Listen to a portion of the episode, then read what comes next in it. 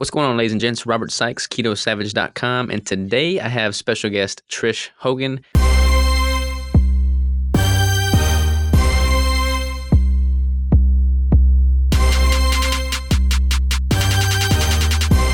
She is, believe it or not, one of our Keto Brick Crew team members here. She helps make the Keto Bricks, but she's also, she used to compete in figure competitions. She runs marathons. She's an all-around great person, so I'm super excited to dive into this, kind of figure out what got her into keto, and then how that's affected her life and her family's life. So without further ado, how are you, Trish? I'm good. Thanks for inviting me today. Absolutely. Absolutely. So tell me and the audience, I know a little of this myself, but for the audience who has not heard of you, tell them a little brief bio kind of on you, what got you into the keto space and what brings us here today. Well, I have a friend that's a registered dietitian that was actually my trainer, and I used to compete in figure competitions, and she came to me and wanted me to try keto to see how it worked for my running, and I listened to her, and so here I am today. I'm keto, and I have a lot of my family members and love it. So with regard to kind of like your athletic history, have you always been athletic growing up, or is that like a new involvement of yours? I've always been. I loved to play sports in high school, basketball, softball, track, cross country. And I had this awesome coach when I was in high school, still in communication with him today. And it just had a profound effect on my life, having him as a coach. And that's probably one of the big reasons that I still love to run. I actually placed sixth place in cross country for the state when I was, I think, the ninth grade. Very nice. Very nice. Running's always been a passion that I've always had. And you've been keto now since when? March of 2017. March 2017. So before you even found keto, you were doing like the cross country running, active in, you know, school sports and whatnot. And then you decided to dabble into competitive figure competitions. What years did those fall on? Well, I ran in high school. And then when I completed high school, I played softball for years and a little bit of basketball. And I didn't run as much, just a little, short runs. And in 2001, I met a trainer, and she taught me into competing in figure competitions. Mm-hmm. So I made it to a national level, and I went from about 2001 to 2006. And I had a dad that had cancer, and I'd lost him. And just the stress of it and everything is one of the reasons that I turned to running again.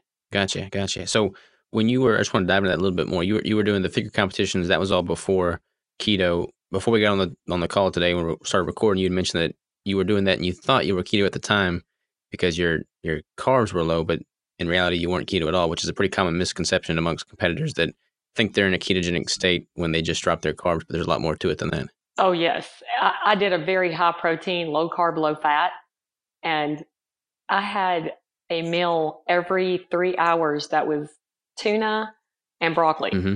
And to this day, I'm not crazy about eating tuna. And I was always fatigued and just not, my mind wouldn't be clear. And I hated it, but I did that there were times I did it for 8 months. And I might not have a cycle for those 8 months.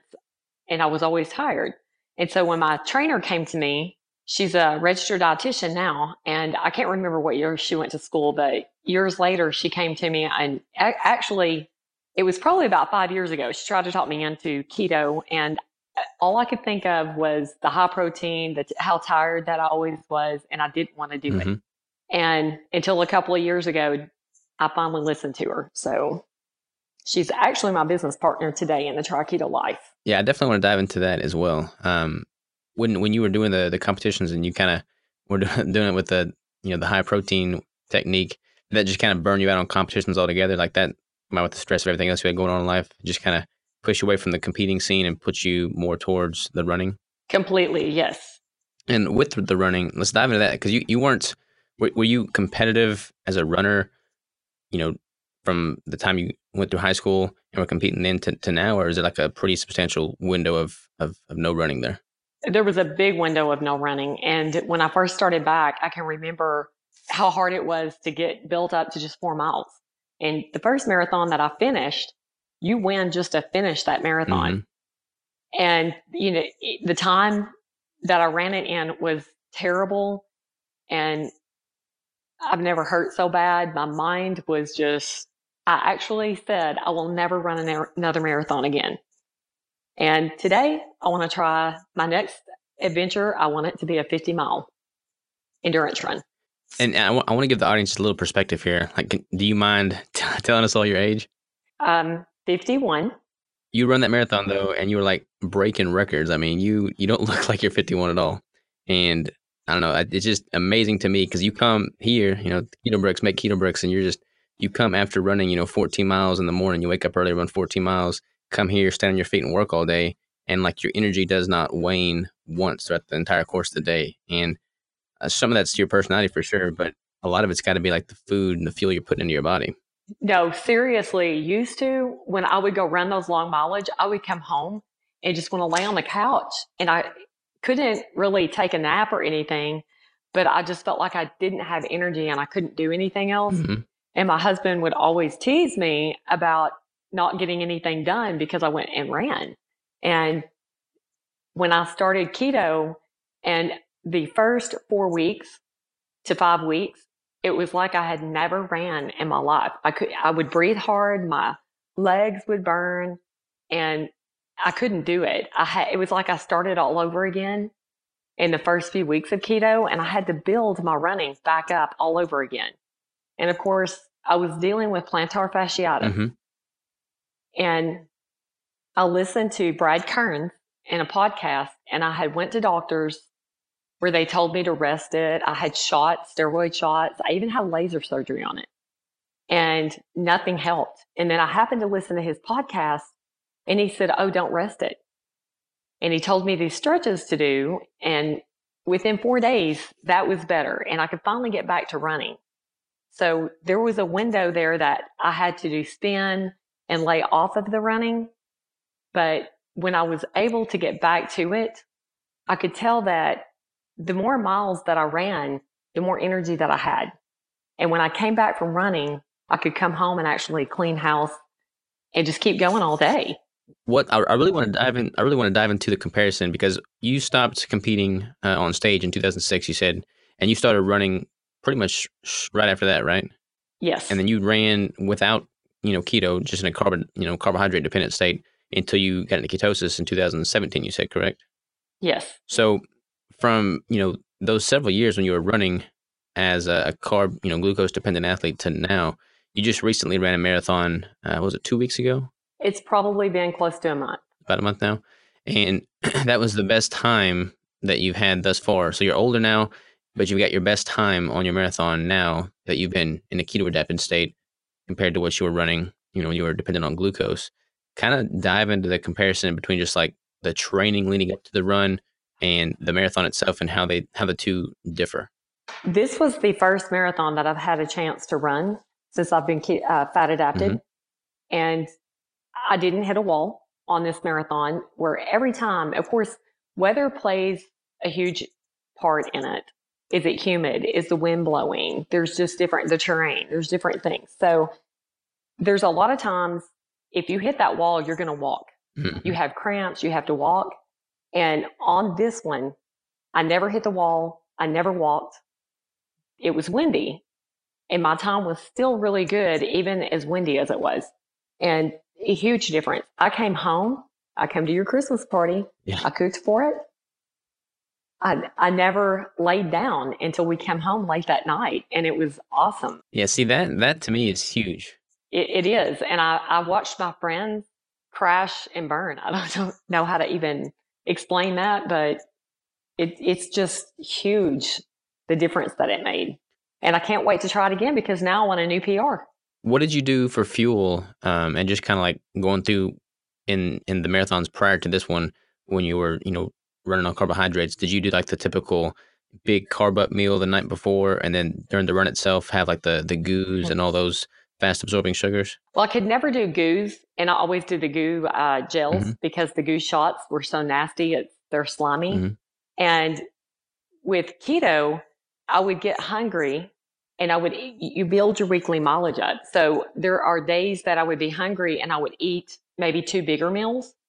And I always go run my marathons or any of my runs. I'm fasted. Used to, I couldn't do that. I wouldn't even think about it. But today I'm always fasted when I get up and I go run. And if I just listened to my body, if I was hungry, I ate. And if I wasn't, I didn't. But when I built the weekly mileage up and I would be hungry, I could tell it. Mm-hmm. And I work. So it's hard for me to get all my food in. And thanks to you, I kept keto bricks with me. And I lived on keto bricks quite a bit. This is definitely not a podcast designed to promote keto bricks, but it kind of works as such for sure.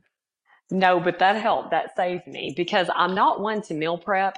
I didn't even like that idea. And the way that I'm on the road and I'm driving all the time, at least I had that with me.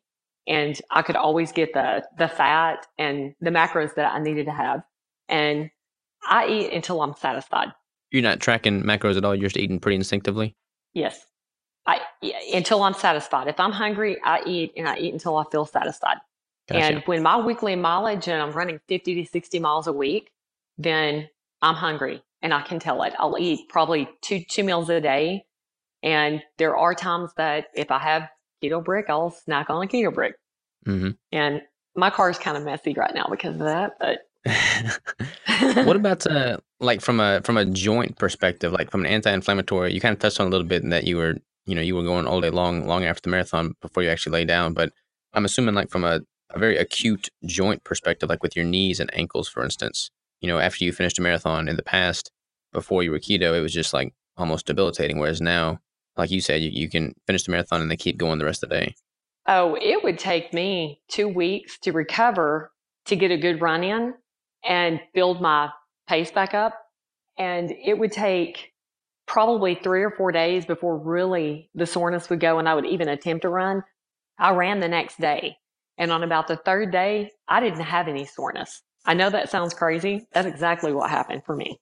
Yeah. I mean, it's hard for me because I'm like not a really good, I don't have a very good perspective because the only one I ran was just without any training. So my joints and body and feet were not conditioned at all. But I could definitely see how somebody that had put in the preparation and trained for an event like this would be able to bounce back from a marathon much more rapidly than if they weren't, keto adapted, for instance.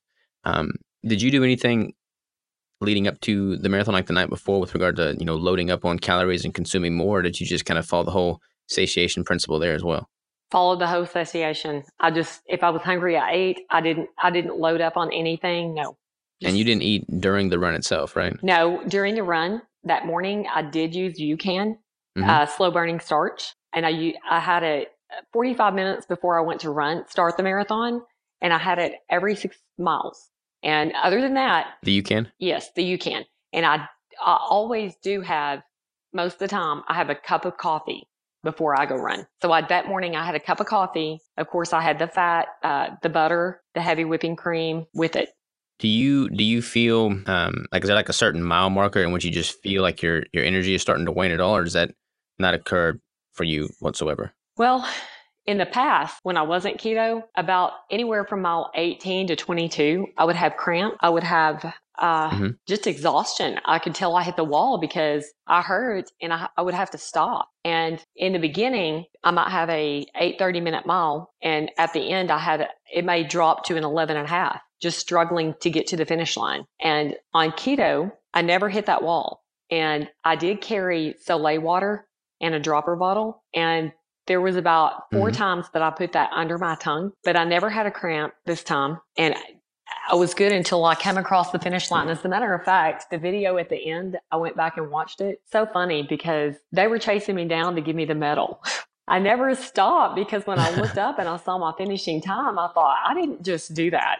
And on the video, they're running me down to give me the medal. And I turned around and I thought, I was happy. It was euphoric. It was wonderful. Yeah, I mean, it's pretty cool to be able to run a marathon. Like, I mean, there's people that run, 100 miles, 200 miles. Like, there's some crazy ultra endurance athletes out there. But for me, not coming from an endurance athlete, perspective with regard to running, and then doing that marathon that I did, like, yeah. I've got so much respect for people that do that because it's such a mental sport. And I had Ben Davis on the podcast prior to this one. We talked about that going into it. But I mean, when you're running, there's so many opportunities for your mind to tell your body, what are you doing this for? Just stop. But it's your mind that also tells you, to keep going. And one's going to overpower the other. So having the mental fortitude to push through when you're not really feeling it, or when you're hurting, when you're tired, it's just, it's pretty cool thing for sure. Yeah. You know, I have a lot of friends have tried it, but they didn't give it more than 4 or 5 weeks. And I've tried to tell them they have to give it time, because you're almost retraining your whole self over again for that. And mm-hmm. I know how mentally it was crazy, because in my 4th to 5th week, I was running a 5K and I had to stop and walk in that. And I never had a problem with just 3 miles. And you definitely have to, well, you just definitely have to give yourself time to transition, because you're going through trying to get your body fat adapted, and it's a slower energy source. And so you have to keep going mm-hmm. until you get yourself fully adapted and used to being in that. Your body has to work into being fat adapted, because it's not the same. Those carbs and that fat adaptation is 2 different energy sources. Yeah, 100%. I mean, but when you think about it, like, from a biological standpoint, when you're running an ultra endurance marathon, I mean, I love the analogy of like the fuel tanker trucks, you know, like you basically, like if you're a gasoline engine, you know, and you've got a whole, you're a gasoline truck, but you've got a huge trailer full of diesel fuel on you, you can't tap into that and you run out of gas in the middle of the highway, you're screwed. But if you're a, you know, diesel burning truck and you've got that huge, you know, trailer full of diesel fuel, you can tap into it easily. So it's kind of the same concept as like, you know, humans running in a carb adapted state versus a fat adapted state. And it's just such a higher volume of energy to pull from, which for me, like I said, you know, when I ran my marathon, from a fuel standpoint, I felt totally fine. I never once bonked throughout the entire duration of the run. My feet were killing me, so I didn't really make much headway there. That was my downfall. But from an energy standpoint, from a fuel standpoint, I felt, you know, 100% on top of it the whole way through. So from an endurance athlete perspective, I can't see any reasoning for going the carbohydrate-based approach. Like, I just don't think any, you know, minuscule positive that would come from that could outweigh the tremendous positives that come from, you know, being fat adapted and being able to tap into that superior fuel source. What about the training that leads up into a marathon? Just, this is where I need to be taking notes, because like I said, I obviously did not train for mine. So when you're prepping for a marathon, do you just kind of gradually titrate in more miles week after week, or do you have like a specific regimen for, you know, rest and recovery versus your training days, or how do you set that up? You build your weekly mileage, and of course at the end you taper, but you get mm-hmm. weekly mileage and you keep building it up until you finally have you have a long day. And I've tried different programs, and you know, for me, I build the weekly mileage up, and if I have a day that I feel like I don't want to run, I'll take that day off. And I know people that get so zoned in on pushing themselves so hard that it hurts them. It hinders instead of helps. And mm-hmm. I will listen to my body. And there are days that you're going to go out and you're going to run and you feel great. Your pace is great. And there's days that you go out and you struggle and you feel like you can't really go. And for me, sleep is huge. And if I don't get enough sleep, it's going to affect everything I do. And those are days that I struggle. But hormones, I'm sure, play a huge part in it. And there are just days that you have more energy than other days. Mm-hmm. And if I feel like I need to lay off, I'll lay off. But yes, you build that weekly mileage up. And that's why so you went and ran a marathon and you didn't train for it. I cannot imagine that, but you're tough. Yeah. Or dumb, one or the other. So do you have like a specific goal increase in mileage per week? I mean, I know you kind of have to play it by ear with regard to how you're feeling, recovery and sleep and whatnot, but do you try and say increase by like 2 miles every week, or what do you try and titrate that up by?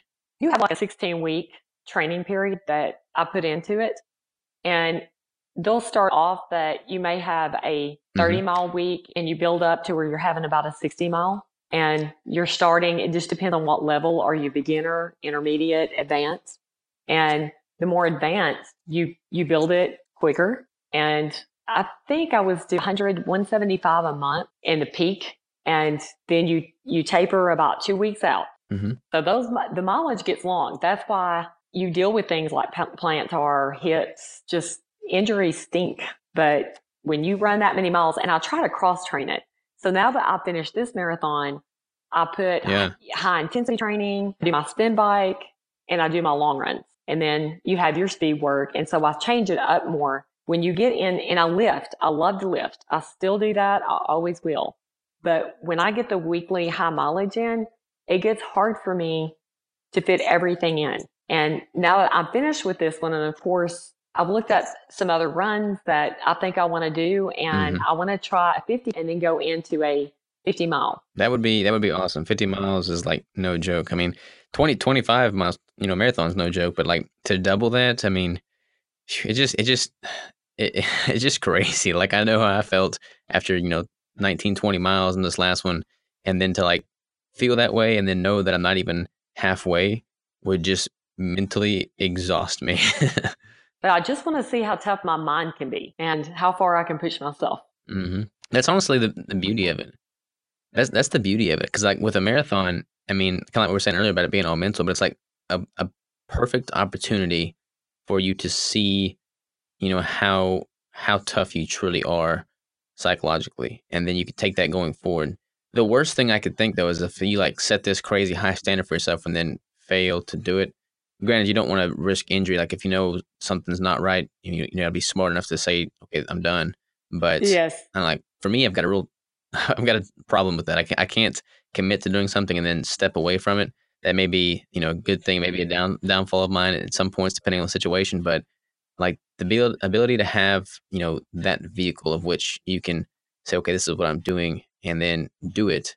And then when you step away from that, in accomplishment, like you're just such a stronger person for it. Yes, I agree.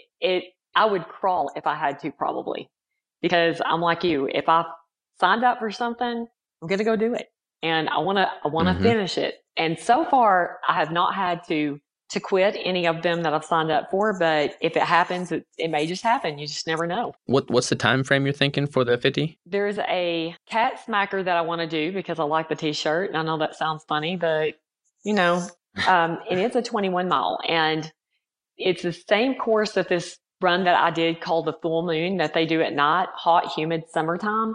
And it's very hilly rock. It's a gravel road, and I want to do this cat smacker in it in May.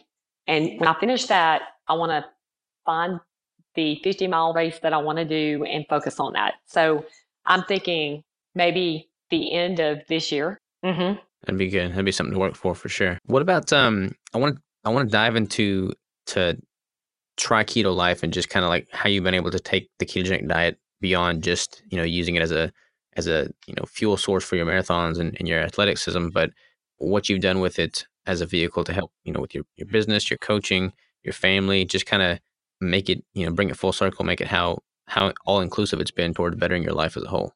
Okay. Kind of an abstract question, but. Yes, it is. We do clinics, and we do online training, coaching. Mm-hmm. And of course, my father, he had heart disease. He had heart surgeries, 2 of those, and he had cancer. And he had it when I was in the 7th grade, and it came back 24 years later, and that's what ended up getting him. I had a wonderful dad, so that was very hard for my family. And if I only knew then what I know now, it could have changed the quality of his life. So I have that passion there to help people. And I had a mother that was not healthy, overweight, and she was always a tiny lady. And sisters, I've come from a large family. And the coach, the personal trainer that I had, my trainer when I competed, came to me, and we started the business. And just watching the people change their life has just been so fulfilling. And the business name is Tri Keto Life, correct? Tri Keto Life, yes. That's the Instagram as well, in case anybody wants to check that out. The Instagram and the Facebook, yes, is under Tri Keto Life. And we just focus on people that have metabolic diseases and trying to change their quality of life. And the weight loss has just been a given.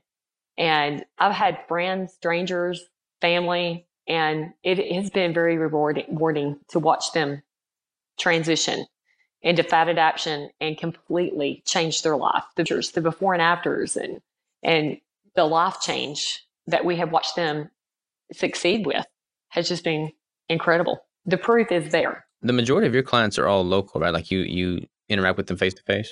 Most of them, yes. And we have traveled so that we do the clinic, and we can do body assessments before and at the end. And It's so rewarding to see them change their life where they were on medications and they come off of them and they get so excited and they feel so good. So there's got to be, I mean, like you said, incredibly rewarding and fulfilling. I mean, I love all of my clients, but all of my clients are, you know, online based. They're all over the place. And I feel very close to all of them, but I don't have the opportunity to interact with them on a face-to-face basis. I can only imagine, you know, in your situation, being able to see with your own eyes, like the transformations they're going through and just how their zeal for life seems to brighten up once they, you know, figure out this alternative way of living, this superior way of living, in my opinion, and how it impacts them and on so many different levels. Like that's what it's all about. Like that's the beauty of coaching and actually caring for somebody and just, you know, enlightening them on an alternative to what they're currently doing that can 100% change the way they live on a day-to-day basis. Yes. And these people have tried so many things and they go to doctors trying to get help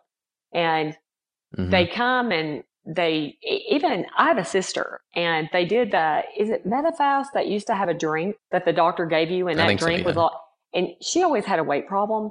And I can remember her being on that and losing so much and looked so unhealthy, put it all back on and then some.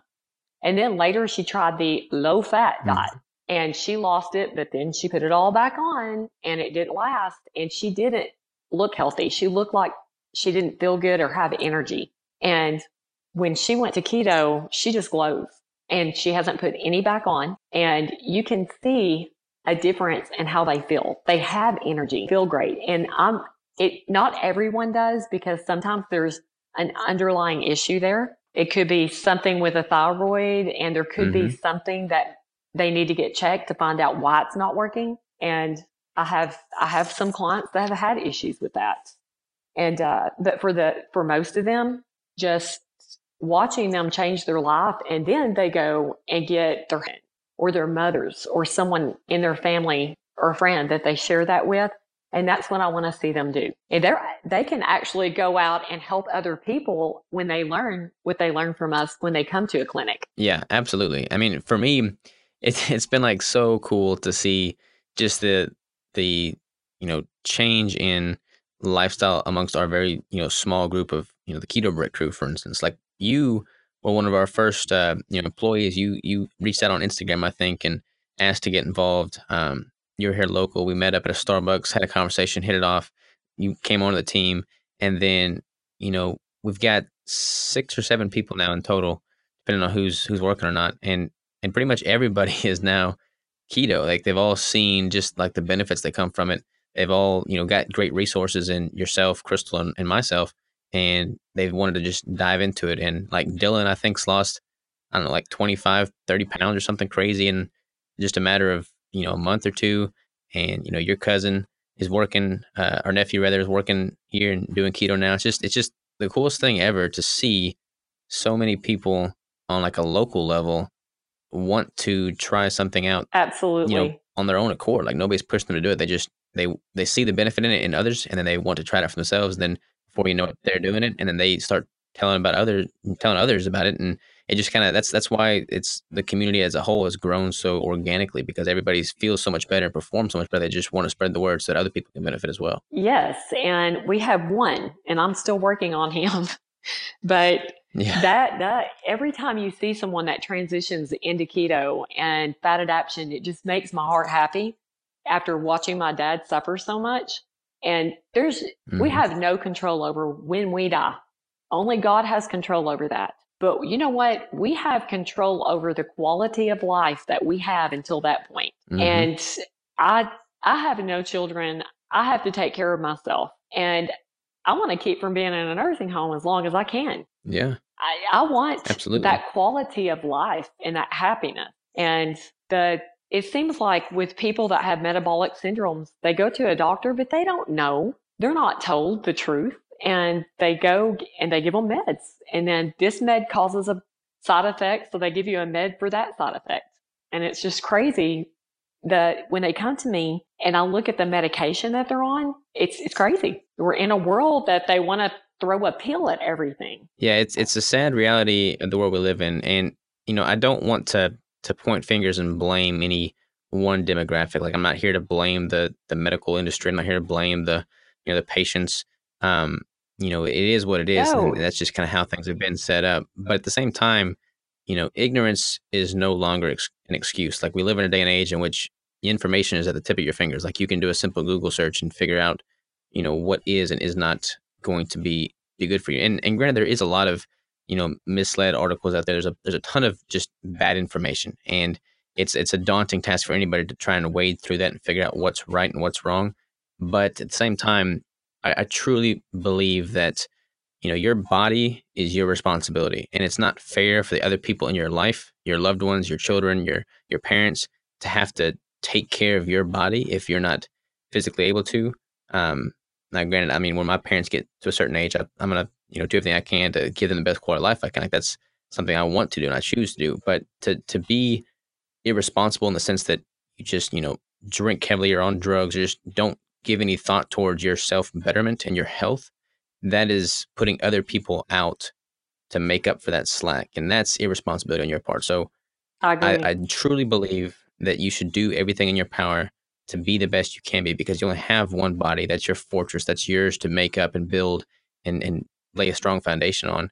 So, you know, given all the research that's out there currently and everything I know, keto to me seems to be the best thing for that. So that's why I'm so adamant about, you know, learning as much as I can about keto and teaching as much as I can about keto. But, you know, this is totally a rant right here, but I really believe people should take the responsibility of their own health into their own hands and be as proactive as they can about making sure they're doing everything they can be towards their health so that other people don't have to be. Yes. And of course, they have everybody so scared of fat that people don't know the differences and the different kinds of fat. And they're just taught that low fat is what you need to do. And I pick up packages when I'm at the grocery store, and I'll just read on the back of them. And I'm like, oh, this is crazy what's in this stuff that people don't know about. And that's what I want to do, educate as many people as I can so that they can have that quality of life. And we just all need to be reaching out to as many people as we can to get the information out there. Yeah, 100%. I mean, there's so many people like you and myself and others that are, you know, putting themselves out there to create as much content and educate as many people as we can. So, you know, anybody that we see that's, you know, has an interest in it or wants to learn or is eager to better themselves, you know, speaking for myself, and I know you're the same way, and so many other people are the same way. Like, we will do everything in our power to give them the tools they need to reach that higher level. You know, people just have to take that initiative to reach out in the first place. You know, they can't have anything handed to them on a silver platter. Like, you have to take some degree of initiative, but it's not that hard. I mean, you gotta go for it. You do.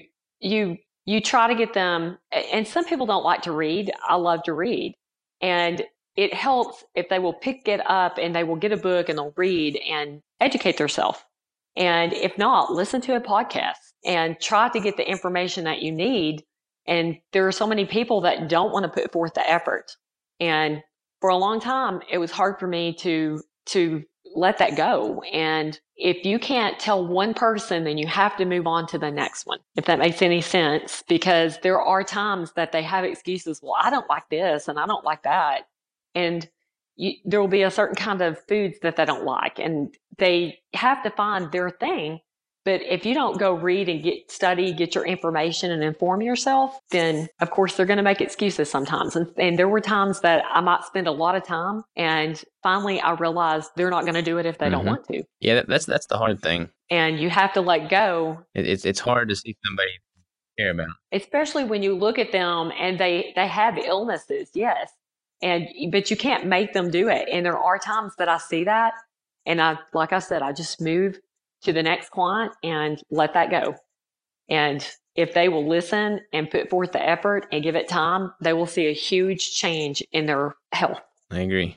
What, as far as like the clientele base that you're predominantly working with, is there like any one particularly, you know, common misunderstanding that you see in the majority of that population, that demographic? Is there like what's the most common misconception towards keto, I guess would be a good way to word that question? A lot of them thought that you could do supplement. They thought it was high protein, and goodness. The high protein, when I get that a lot too, like supplementing with high protein, it's like, you don't need to take a whey protein powder.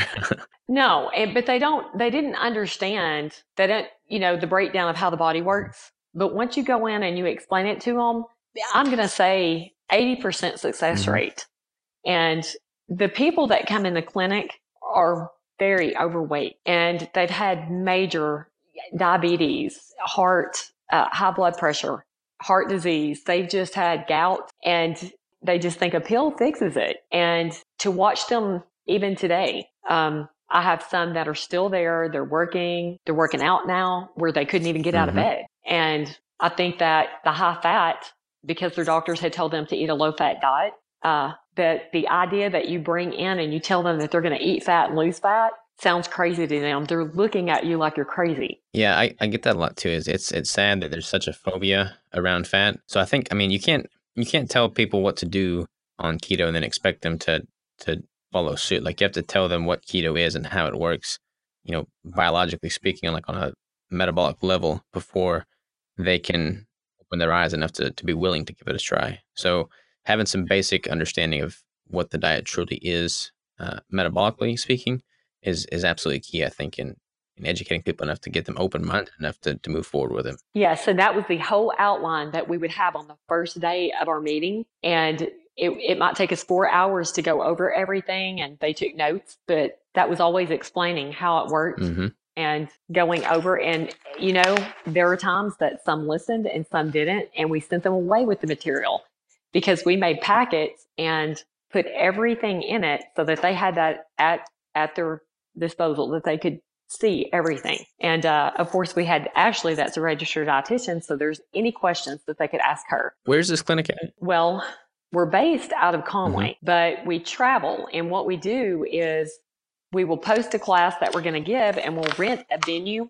And then that's where they come in. We do things online, by phone. They can get hold of us anytime, 24/7, just about, and to ask any questions. And then in the beginning and at the end of the 6 weeks, because it's a 6 week program. And in the first, we do body assessments, and then we do them at the end. And I always tell them that they can get hold of me anytime, and they can meet me. And I don't care if it's a year down the road, I do body assessments with them and go over anything, any questions they have. Well, shoot, if there's anything I can do to help, I mean, and get involved, just let me know. I'll go to the clinic. I'll be just another person awesome. Promoting the lifestyle if you Love need me it. To. I've actually given some that have wanted to do the bodybuilding your information. So we have some. I have some that have had, you know, younger mm-hmm. kids. I say kids, but they're, because a lot of these people that come are my age or maybe even in their 60s. And they'll have younger family members that have asked about the bodybuilding. So I have given them your information for that. Very nice. Yeah, definitely feel free to do that. I'll do everything I can to help. I've got one more shameless question for you, Trish. You ready? Yeah. This is almost just too cheesy to ask, but I'm going to. What is your favorite part about working at Keto Brick?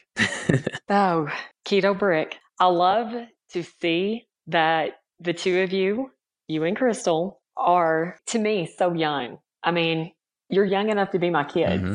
And to see the success and your ambition, to see how far you've come has amazed me. And the love that you two have for each other it's amazing. And I love to come and be there and see the success and see what you're doing. And I can't wait to see where it goes. I really appreciate that. I'm excited for you. I really appreciate that. Like I said earlier, you know, it's the coolest thing for me to be able to have this company that we've built from the ground up based solely on our passions and our desire to help others, and then see it create, you know, positions for, you know, you, the rest of the people in our crew to come together and unite like as a family to make these Keto Bricks, and it's all just be like a big family there. I mean, that to me is like so incredibly fulfilling.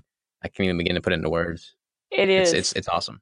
And you're so good to everybody. I try to be. You are. You both are. Yeah, we have to crack the whip every once in a while, but I feel like everybody's on the same page and genuinely cares about what's going on. And it's more than just like a place where you go and punch the clock and collect an hourly wage. Like, you go there and you've got some degree of, you know, ambition and desire and just, you know, gratitude all bundled into one. So it's incredibly fulfilling for me. Like, I owe so much to y'all and the rest of the team, and I love you like a family, you know? Yes. And you know, when I come in, I don't halfway do something. I want to go all the way. So I just want to see you succeed. You guys are awesome. I really do appreciate that, Trish. It's been a pleasure having you for sure. And love you guys. You too. Where can people go to find you? You said Tri Keto Life on Instagram and Facebook. Is there any other places that they should find you on the interwebs? Yeah, that's going to be the two places that we're at right now. Awesome. Awesome. I will link out to those to make it easy for people to find you as well. That said, Trish, it's been a pleasure. And I will, are you working tomorrow or Wednesday? I'm not there tomorrow, but I'll see you Wednesday. Wednesday. All right. Well, I will see you on Wednesday. We'll make some bricks. Sounds great. Thank you, Trish. Take care.